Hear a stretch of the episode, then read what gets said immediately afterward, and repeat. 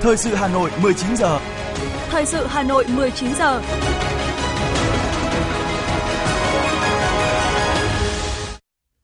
Kính chào quý vị và các bạn. Bây giờ là chương trình thời sự của Đài Phát thanh Truyền hình Hà Nội, phát trên sóng phát thanh. Tối nay thứ sáu ngày 14 tháng 7 năm 2023, chương trình có những nội dung chính sau đây.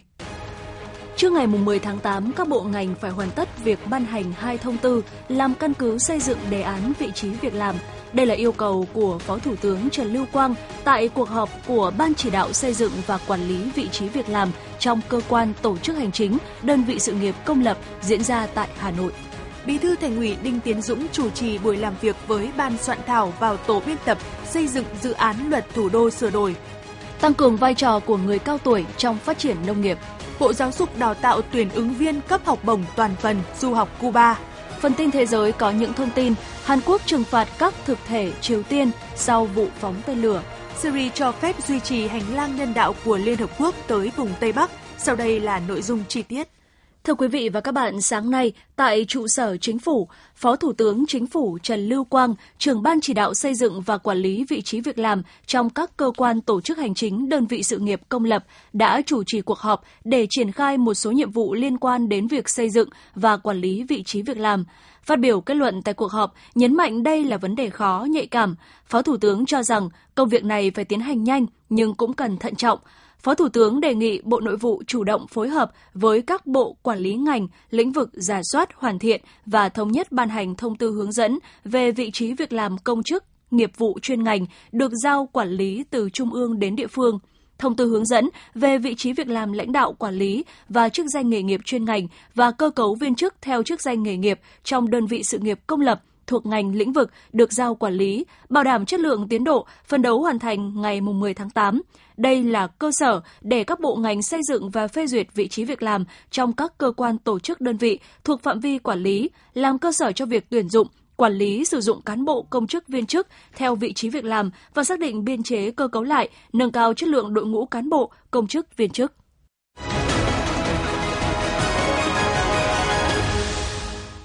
Xin chuyển sang những thông tin của thành phố. Chiều nay, Ủy viên Bộ Chính trị, Bí thư Thành ủy Đinh Tiến Dũng, trưởng ban chỉ đạo xây dựng dự thảo luật thủ đô sửa đổi của Thành ủy và Bộ trưởng Bộ Tư pháp Lê Thành Long chủ trì làm việc với ban soạn thảo và tổ biên tập xây dựng dự án luật thủ đô sửa đổi. Cùng tham dự có Chủ tịch Ủy ban nhân dân thành phố Trần Sĩ Thanh cùng lãnh đạo Bộ Tư pháp và thành phố Hà Nội với tâm huyết, trách nhiệm, sự đóng góp trí tuệ của các cơ quan quản lý, chuyên gia, nhà khoa học, dự thảo luật thủ đô mới nhất gồm 6 chương, 59 điều, tăng 2 chương 32 điều so với luật năm 2012. Tại buổi làm việc, vấn đề huy động nguồn lực đầu tư hạ tầng giao thông đô thị, việc thu hút, trọng dụng nhân tài và phát triển nguồn nhân lực chất lượng cao, bảo vệ, phát triển văn hóa và giáo dục đào tạo, phần quyền một số chính sách đặc thù tiếp tục được các đại biểu thảo luận.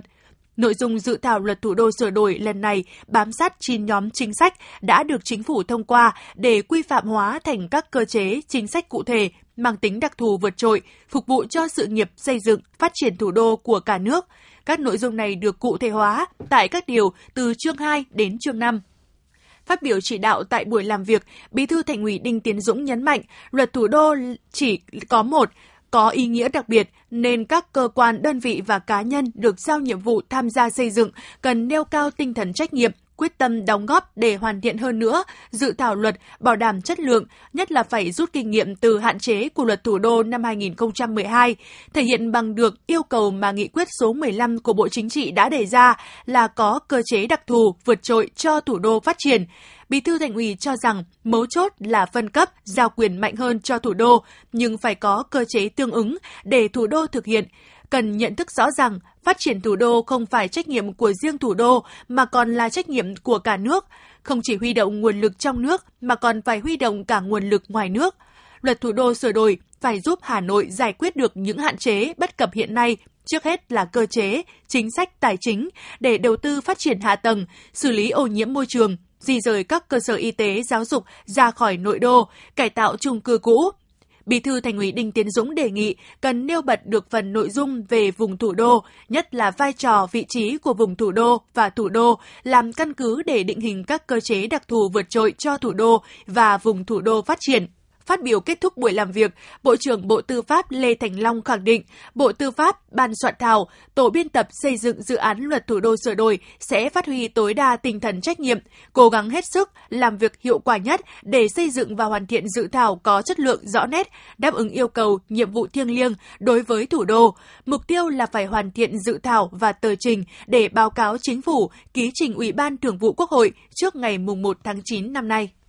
Sáng nay, Ban chỉ đạo chương trình 04 đã tổ chức hội nghị giao ban về kết quả thực hiện đến hết quý 2 năm 2023, nhiệm vụ giải pháp 6 tháng cuối năm 2023. Ủy viên Trung ương Đảng, Phó Bí thư Thường trực Thành ủy Nguyễn Thị Tuyến, trưởng ban chỉ đạo, trưởng ban tuyên giáo Nguyễn Doãn Toàn, Phó Chủ tịch Ủy ban nhân dân thành phố Nguyễn Mạnh Quyền chủ trì hội nghị. Kết luận hội nghị, Phó Bí thư Thường trực Thành ủy Nguyễn Thị Tuyến hoan nghênh Thanh Trì là điểm sáng trong xây dựng nông thôn mới nâng cao, Đan Phượng là điểm sáng trong xây dựng nông thôn mới kiểu mẫu. Hiện ba huyện Mỹ Đức, Ứng Hòa, Ba Vì đang phân đấu hoàn thành huyện nông thôn mới, nhưng tiêu chí nước sạch chưa đạt. Đồng chí Nguyễn Thị Tuyến đề nghị các huyện này cần chủ động, quá trình thực hiện khó khăn thì báo cáo thành phố để có giải pháp tháo gỡ. Về những nhiệm vụ trong các tháng cuối năm, Phó Bí thư Thường trực Thành ủy đề nghị thành phố và các địa phương tập trung chỉ đạo, ưu tiên dành nguồn lực đầu tư để bảo đảm hoàn thành các tiêu chí xây dựng huyện nông thôn mới, huyện nông thôn mới nâng cao, xã nông thôn mới nâng cao, xã nông thôn mới kiểu mẫu, phân đấu về đích đúng kế hoạch. Đối với các huyện đang thực hiện đề án xây dựng thành quận như Đông Anh, Gia Lâm, Thanh Trì, Đan Phượng và Hoài Đức cần tập trung đẩy nhanh tiến độ hoàn thành các chỉ tiêu, tiêu chí huyện nông thôn mới nâng cao chưa đạt cơ bản đạt, hoàn thành xây dựng nông thôn mới nâng cao trước khi lên quận. Về cơ cấu lại ngành nông nghiệp và phát triển kinh tế nông thôn, đồng chí Nguyễn Thị Tuyến đề nghị các địa phương tập trung chỉ đạo thực hiện tốt sản xuất vụ mùa, hướng dẫn các cơ sở chăn nuôi đẩy nhanh tái đàn và áp dụng biện pháp kỹ thuật để nâng cao hiệu quả trong sản xuất, thực hiện đồng bộ các giải pháp phần đầu đến hết năm 2023, thu nhập của người nông dân nông thôn đạt 70 triệu đồng một người một năm. Chiều nay, đồng chí Nguyễn Văn Phong, Phó Bí thư Thành ủy, trưởng ban chỉ đạo thực hiện nghị quyết số 15 và chỉ thị số 15 của Ban Thường vụ Thành ủy đã chủ trì hội nghị của ban chỉ đạo nhằm đánh giá kết quả công tác 6 tháng đầu năm và triển khai nhiệm vụ trọng tâm 6 tháng cuối năm 2023. Trong 6 tháng đầu năm, Ban chỉ đạo và các ban đảng thành ủy, mặt trận Tổ quốc, các tổ chức chính trị xã hội, các sở ban ngành thành phố có liên quan đã tích cực chủ động tham mưu Ban thường vụ thành ủy, Ban chỉ đạo thành phố triển khai nghị quyết số 15 theo chức năng nhiệm vụ được giao, phối hợp chỉ đạo hướng dẫn cấp ủy chính quyền các cấp trong việc củng cố tổ chức cơ sở đảng yếu kém, nâng cao chất lượng tổ chức cơ sở đảng và đội ngũ đảng viên, đồn đốc hướng dẫn và từng bước phối hợp giải quyết dứt điểm các vụ kiện, khiếu kiện, khiếu nại, tố cáo phức tạp, tồn động, 6 tháng đầu năm, toàn thành phố có 48 tổ chức cơ sở đảng cần củng cố. Toàn thành phố cũng đã tiếp nhận và thụ lý theo thẩm quyền 1.140 vụ khiếu nại, 700 vụ tố cáo. Qua giải quyết khiếu nại tố cáo, đã kiểm điểm trách nhiệm 9 tập thể, 21 cá nhân để xảy ra sai phạm.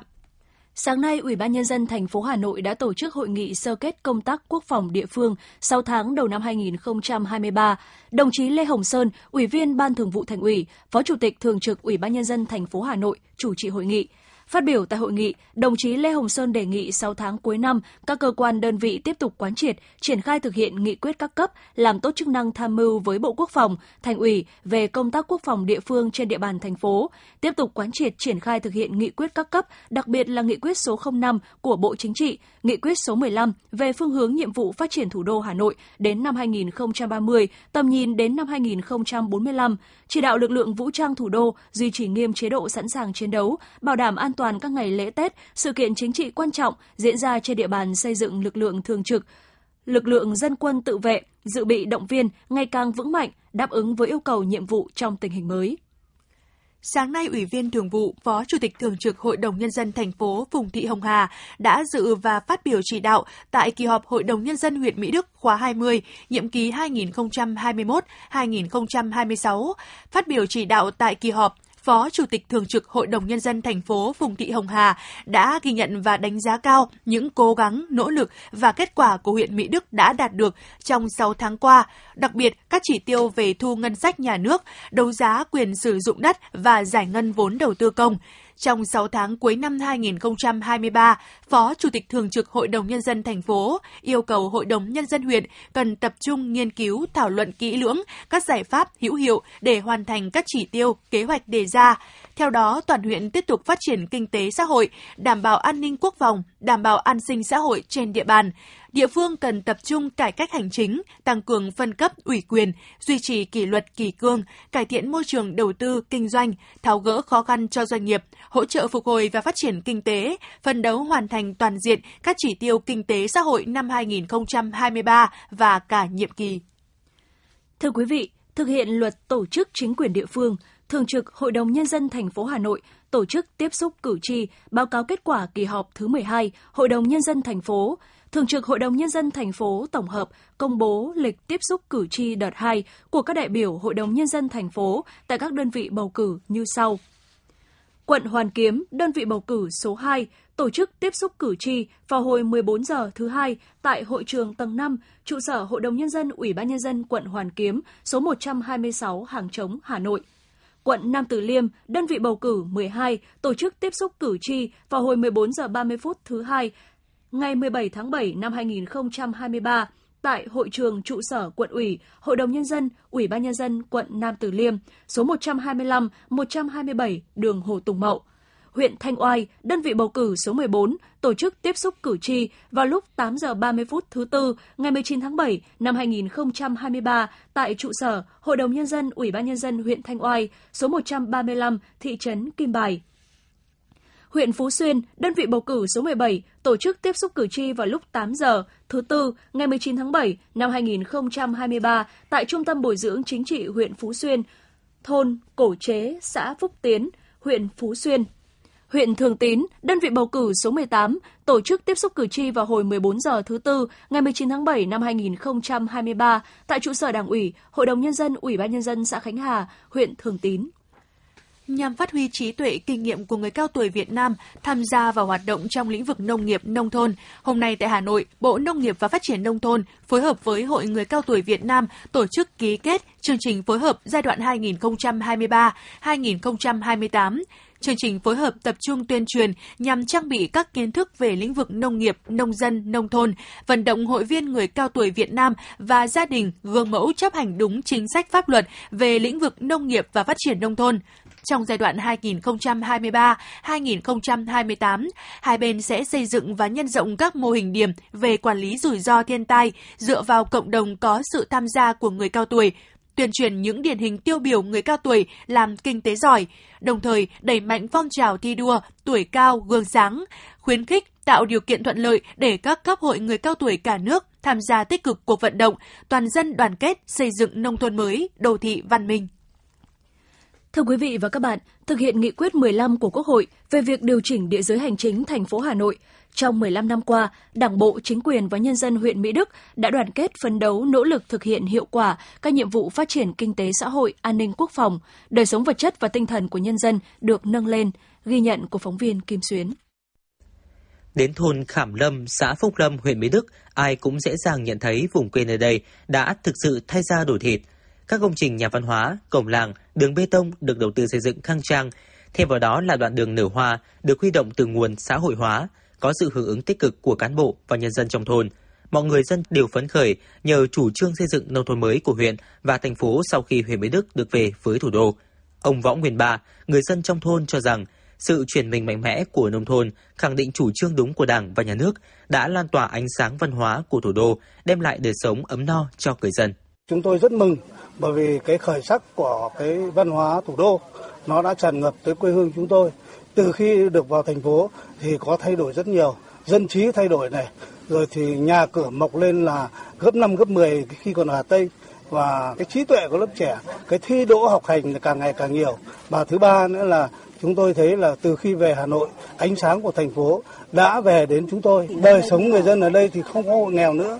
Bí thư Đảng ủy Chủ tịch Hội đồng Nhân dân xã Phúc Lâm Nguyễn Đình Nguyên cho biết sau khi được về với Hà Nội cùng với đẩy mạnh việc phát triển kinh tế công tác quản lý đất đai, trật tự xây dựng của địa phương cũng đã từng bước đi vào nền nếp, đạt được kết quả tích cực. An sinh xã hội được đảm bảo, các đối tượng chính sách gặp khó khăn được quan tâm chăm lo chú đáo. Công tác cải cách hành chính tiếp tục được đẩy mạnh, kỳ cương hành chính được chấp hành nghiêm túc. Quốc phòng, an ninh, trật tự an toàn xã hội được giữ vững, hệ thống chính trị được củng cố, hoạt động có hiệu lực, hiệu quả. Ông Nguyễn Đình Nguyên, Bí thư Đảng ủy, Chủ tịch Hội đồng nhân dân xã Phúc Lâm, huyện Mỹ Đức cho biết Xã Phúc Lâm nói chung là khi được sát nhập về với thủ đô, thành phố thì cũng đã có những cái à, đầu tư rất là trọng tâm trọng điểm, đặc biệt là những cái giải pháp để nâng cao cái thu nhập thì cơ sở vật chất thì đã xây dựng rất là khang trang. Điện đường trường trại thì cũng được à, quan tâm đầu tư kịp thời, hiệu quả là các cái chính sách về hỗ trợ nông dân nông thôn thì cũng đã rất là kịp thời cho nên là đời sống về vật chất và tinh thần của nhân dân thì cũng phải khẳng định là có những cái tiến bộ rất là vượt bậc và nhân dân cũng rất là yên tâm phấn khởi và tuyệt đối tin tưởng vào sự lãnh đạo của Đảng và nhà nước các cấp. Nhận thức nghị quyết 15 của Quốc hội là chủ trương lớn, mở rộng không gian, cơ hội cho phát triển của địa phương. Huyện Mỹ Đức đã phát huy những tiềm năng và thế mạnh trong thời kỳ hội nhập và phát triển. Vì vậy, ngay sau khi hợp nhất, huyện đã tập trung lãnh đạo tổ chức thực hiện, đạt nhiều kết quả quan trọng trong phát triển kinh tế xã hội và đảm bảo an ninh trật tự, an toàn xã hội trên địa bàn. Nổi bật là huyện Mỹ Đức đã triển khai đồng bộ các giải pháp nhằm đảm bảo an sinh xã hội trên nhiều phương diện, như hỗ trợ người dân phát triển sản xuất, giải quyết việc làm, giúp người dân tiếp cận, thu hưởng các dịch vụ y tế, chăm sóc sức khỏe, giáo dục, văn hóa, giả soát, giải quyết các chế độ chính sách cho người nghèo, hộ cận nghèo để họ vươn lên trong cuộc sống. Cùng với đó, huyện đã tập trung cao cho việc nâng cao kỹ năng, tạo việc làm, nâng cao thu nhập cho lao động, có phần tích cực đẩy nhanh tiến độ, chuyển dịch cơ cấu kinh tế, cơ cấu lao động, đóng góp quan trọng vào mục tiêu phát triển kinh tế xã hội, đảm bảo an ninh quốc phòng, trật tự an toàn xã hội tại địa phương. Ông Phạm Văn Nghìn, Chủ tịch Hội nông dân huyện Mỹ Đức chia sẻ. Đều thì có cái hướng dẫn cái công tác vay vốn ừ, trợ giúp cái kỹ thuật để các hộ có cái điều kiện, có cái vừa, có vốn, vừa có kỹ thuật để phát triển ờ, chăn nuôi ờ, gia súc, gia cầm các cái việc kinh doanh khác. Một trăm phần trăm hộ nghèo là được vay vốn theo cái ờ, nhu cầu. Thì từ kết quả đó thì đối với các hộ nghèo cũng tự vươn lên cũng rất tốt. Có thể nhận thấy, những năm gần đây, cơ sở hạ tầng của huyện Mỹ Đức có bước phát triển, sự nghiệp văn hóa, giáo dục, y tế có nhiều chuyển biến tích cực. Đời sống tinh thần vật chất của nhân dân từng bước được nâng lên. Từ một huyện nghèo, thu nhập bình quân đầu người thấp sau 15 năm về với Hà Nội, đến nay huyện Mỹ Đức có 21 trên 21 xã được công nhận đạt chuẩn nông thôn mới. Ba xã được thành phố công nhận đạt chuẩn nông thôn mới nâng cao, bao gồm Hồng Sơn, Phùng Xá và Hương Sơn. Thị trấn Đại Nghĩa đạt chuẩn đô thị văn minh. Huyện đã hoàn thành 9 trên 9 tiêu chí huyện nông thôn mới theo quyết định số 320 của Thủ tướng Chính phủ. Nhân dân cần cù vươn lên từ xuất phát điểm thấp, khẳng định sự đổi thay của vùng quê Mỹ Đức trong bức tranh phát triển kinh tế xã hội của thủ đô Hà Nội sau 15 năm mở rộng địa giới hành chính.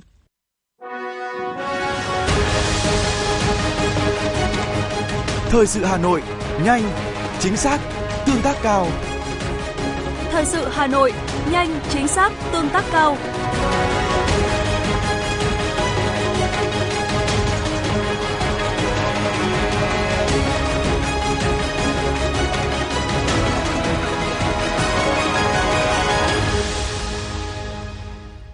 Xin chuyển sang những thông tin khác. Bộ Giáo dục và Đào tạo vừa thông báo tuyển ứng viên du học Cuba diện hiệp định theo học bổng của chính phủ Cuba cấp cho Việt Nam năm học 2023-2024. Tổng số học bổng gồm 15 suất học đại học, trong đó có 7 suất học bổng ngành y dành cho học sinh tốt nghiệp trung học phổ thông năm 2023 và sinh viên năm thứ nhất. Đối tượng xét tuyển là học sinh tốt nghiệp trung học phổ thông năm 2023, đoạt giải nhất nhì ba các kỳ thi chọn học sinh giỏi cấp tỉnh, thành phố, quốc gia và cuộc thi khoa học kỹ thuật cấp quốc gia. Có kết quả học tập trung học phổ thông đạt 7 điểm trở lên theo thang điểm 10 hoặc tương đương và có kết quả trúng tuyển đại học năm 2023 khi làm thủ tục đi học sinh viên năm thứ nhất của các trường đại học, học viện, trường đại học Việt Nam, hệ chính quy tập trung có kết quả 3 năm học trung học phổ thông và năm thứ nhất đại học đạt từ 7 điểm trở lên theo thang điểm 10 hoặc tương đương cũng có thể ứng tuyển. Hạn nộp hồ sơ là trước ngày 31 tháng 8 năm nay tính theo dấu biểu điện. Sáng nay, phiên tòa xét xử 54 bị cáo trong vụ án chuyến bay giải cứu tiếp tục với phần luật sư thẩm vấn các bị cáo. Khai tại tòa, nhóm bị cáo buộc nhận hối lộ đã phủ nhận việc gợi ý ép các doanh nghiệp phải đưa tiền hối lộ mới được cấp phép các chuyến bay, cấp phép thực hiện chủ trương cách ly tại địa phương. Theo cáo trạng, bị cáo Phạm Trung Kiên, cựu thư ký Thứ trưởng Bộ Y tế, bị buộc tội 253 lần nhận 42,6 tỷ đồng của các cá nhân doanh nghiệp. Bị cáo Kiên thừa nhận cáo buộc về số tiền nhưng phản bác lời khai của các doanh nghiệp cho rằng bị cáo Kiên đe dọa bắt đưa tiền mới thực hiện các thủ tục đề xuất, duyệt cấp phép các chuyến bay giải cứu. Kiên nói không yêu cầu doanh nghiệp nào đưa tiền mà đều do họ chủ động liên hệ, nhờ giúp đỡ và gửi tiền cảm ơn bị cáo. Một số doanh nghiệp cũng khai bị cáo Kiên không đòi hỏi việc chuyển tiền là tự nguyện.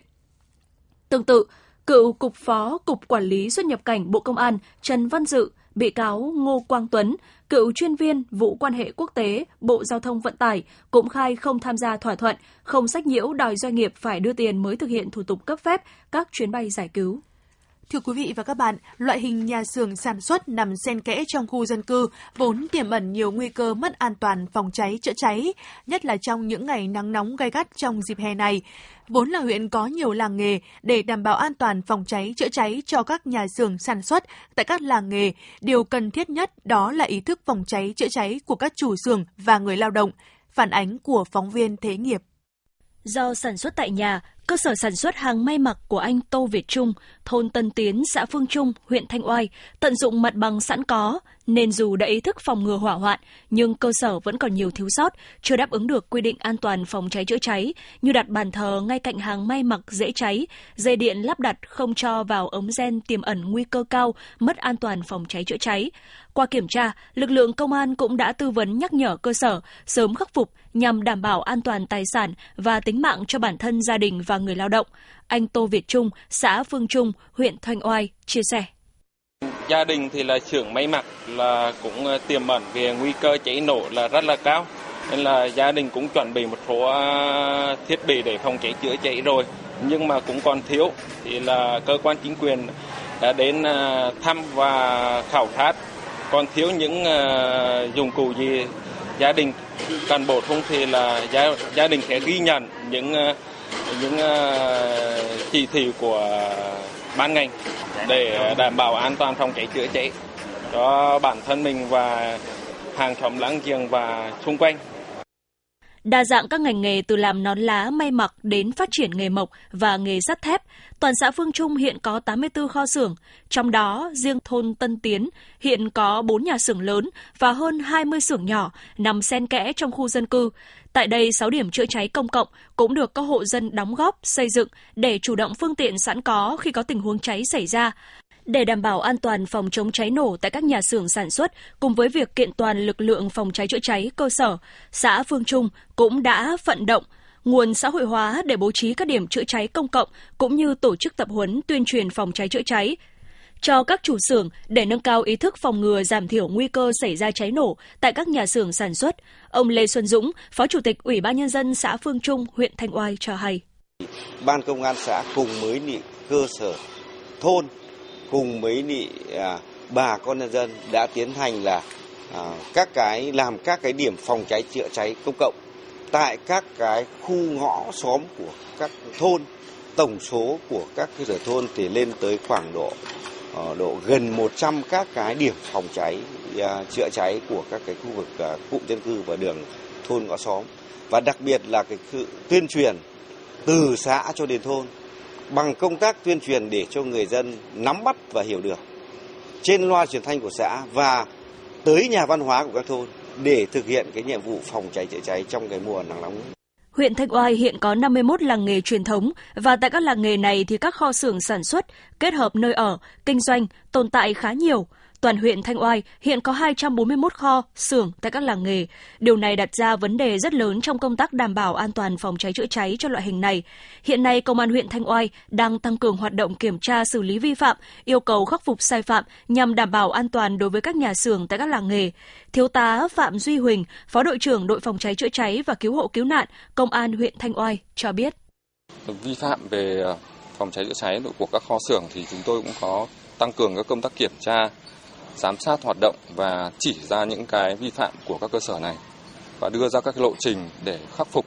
Đối với những cơ sở nào không khắc phục được thì chúng tôi cũng có cương quyết và xử lý phạt sự vi phạm xử lý hành chính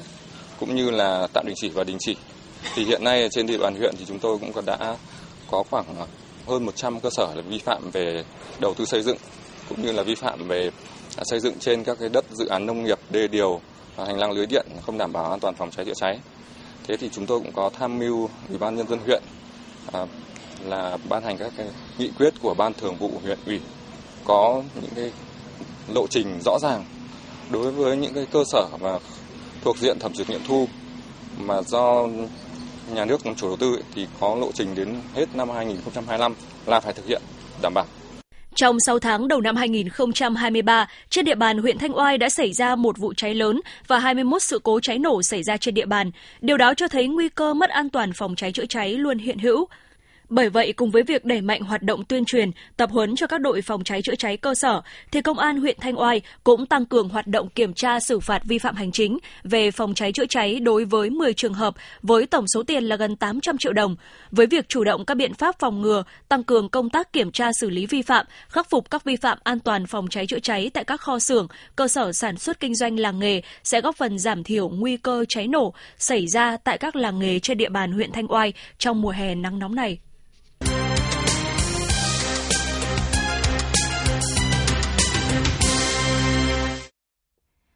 Quý thính giả đang nghe chương trình thời sự của Đài Phát thanh Truyền hình Hà Nội sẽ được chuyển sang phần tin quốc tế. Thưa quý vị và các bạn, Hàn Quốc đã áp đặt các biện pháp trừng phạt đơn phương đối với 4 cá nhân và 3 thực thể Triều Tiên sau khi Bình Nhưỡng phóng thử một tên lửa đạn đạo xuyên lục địa. Trong khi đó, Ngoại trưởng Hàn Quốc Park Jin cùng Ngoại trưởng Mỹ Antony Blinken và Ngoại trưởng Nhật Bản dự kiến tiến hành hội đàm ba bên tại Jakarta, Indonesia bên lề hội nghị Bộ trưởng Ngoại giao Hiệp hội các quốc gia Đông Nam Á ASEAN và các hội nghị liên quan. Cuộc hội đàm này nhằm tìm kiếm cách thức ứng phó chương trình tên lửa và hạt nhân của Triều Tiên. Chính phủ Đức đã lần đầu tiên thông qua chiến lược riêng đối với Trung Quốc. Ngay sau khi chiến lược được công bố, các hiệp hội doanh nghiệp Đức đã lên tiếng ủng hộ hướng đi mới này. Tuy nhiên, họ tin rằng một cuộc thảo luận sâu hơn về việc áp dụng những biện pháp cụ thể là cần thiết, chẳng hạn như các công cụ kiểm soát đầu tư của Đức ở nước ngoài. Về phần mình, Đại sứ quán Trung Quốc tại Berlin ra tuyên bố, bày tỏ hy vọng Đức xem xét sự phát triển của Trung Quốc một cách toàn diện, hợp lý và khách quan. Chính phủ Syria đã đồng ý cho Liên Hợp Quốc sử dụng cửa khẩu biên giới từ Thổ Nhĩ Kỳ để tiếp tục cung cấp viện trợ cho khu vực Tây Bắc Syria trong 6 tháng tới. Đại sứ Anh cho biết dưới sự ủy thác của Liên Hợp Quốc, viện trợ nhân đạo qua cửa khẩu Bab al-Hawa sẽ được giám sát chặt chẽ để tránh các nguy cơ tuyến hành lang này bị lạm dụng cho mục đích khác. Cao ủy Liên Hợp Quốc về người tị nạn cho biết thi thể của ít nhất 87 người đã được phát hiện trong một ngôi mộ tập thể ở Sudan. Cao ủy Liên Hợp Quốc về người tị nạn tuyên bố lực lượng hỗ trợ nhanh bán quân sự Sudan phải chịu trách nhiệm cho sự việc này. Cơ quan An toàn Thực phẩm và Dược phẩm Mỹ thông báo thuốc viên uống tránh thai Opil sẽ được bán rộng rãi cho phụ nữ thuộc mọi lứa tuổi mà không cần phải có đơn của bác sĩ. Đây là thuốc tránh thai uống hàng ngày đầu tiên được phê duyệt sử dụng không cần kê đơn tại Mỹ. Dự kiến thuốc tránh thai Opil sẽ được đưa lên các kệ thuốc vào đầu năm 2024 và hiện chưa rõ mức giá bán. Ít nhất 91 người dân ở bang Himachal Pradesh, miền Bắc Ấn Độ đã thiệt mạng do mưa lớn gây lũ lụt kéo dài từ hôm 24 tháng 6 đến nay. Dự báo mưa lớn sẽ tiếp tục kéo dài trong những ngày tới. Một loạt cảnh báo nắng nóng cũng đã được ban bố trên khắp quần đảo Canary của Tây Ban Nha, Italia, Cộng hòa Ship và Hy Lạp, có thể tăng lên ngưỡng cao kỷ lục trong tuần tới.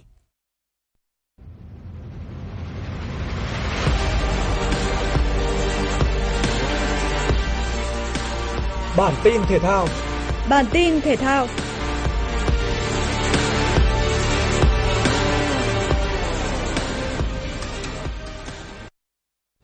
Đội tuyển nữ Việt Nam có trận giao hữu với đội tuyển nữ Tây Ban Nha. Đây là trận giao hữu cuối cùng của cả hai đội trước khi tham dự vòng chung kết World Cup nữ 2023. Vì vậy, những gì diễn ra trên sân Mang Lên Park có thể xem là màn tổng duyệt của cả hai đội tuyển. Trước một đối thủ vượt trội về trình độ, Huỳnh Như cùng các đồng đội đã không thể tạo ra bất ngờ đội tuyển nữ Việt Nam đã để thua 0-9 trước Tây Ban Nha. Mặc dù đây là tỷ số cách biệt, nhưng cũng là cơ hội tốt để tuyển nữ Việt Nam cọ sát, tích lũy thêm kinh nghiệm trước khi bước vào các trận đấu chính thức của World Cup 2023. Lễ bốc thăm vòng loại World Cup 2026 khu vực châu Phi đã được diễn ra tại Abidjan bờ biển Nga. Chủ tịch FIFA Gianni Infantino đã phát biểu tại sự kiện này. Ông nhấn mạnh ý nghĩa và tầm quan trọng của danh hiệu vô địch World Cup và chúc tất cả các quốc gia tại châu Phi thi đấu thành công. Vòng chung kết 2026 sẽ có thể thức thi đấu mới với 48 đội tham dự thay vì 32 đội. Các đội tuyển quốc gia châu Phi sẽ bắt đầu chiến dịch tại vòng loại World Cup 2026 khu vực châu Phi vào tháng 11 năm nay. Ở trận đấu sớm vòng bán kết nội dung đơn nữ Wimbledon 2023 là màn so tài giữa Elena Svitolina và Maketa Vodosova. Sau khởi đầu khá cân bằng, tay vợt người Cộng hòa Séc Vondosova đã thể hiện được sự vượt trội khi giành break để đi tới chiến thắng 6-3 trong set 1. Sang set 2, Varasova tiếp tục chiếm lợi thế khi dẫn trước 4-0. Tuy nhiên, Svitolina đã không chịu khuất phục. Cô tận dụng tốt những cơ hội để giành lại break và rút ngắn tỷ số xuống còn 3-4. Thế nhưng ở những game tiếp theo, Svitolina liên tục mắc sai lầm và để mất break thêm một lần nữa. Qua đó chịu gác vợt với tỷ số 3-6.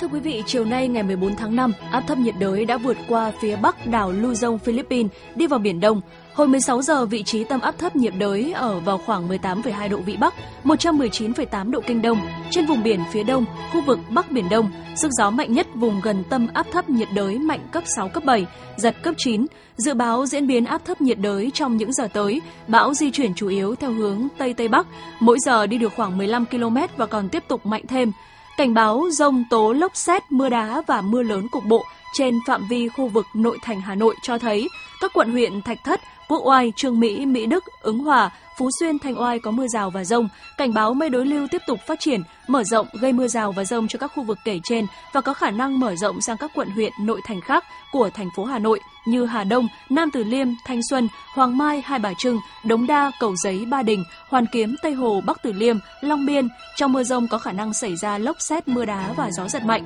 Cảnh báo cấp độ rủi ro thiên tai do lốc xét, mưa đá cấp 1.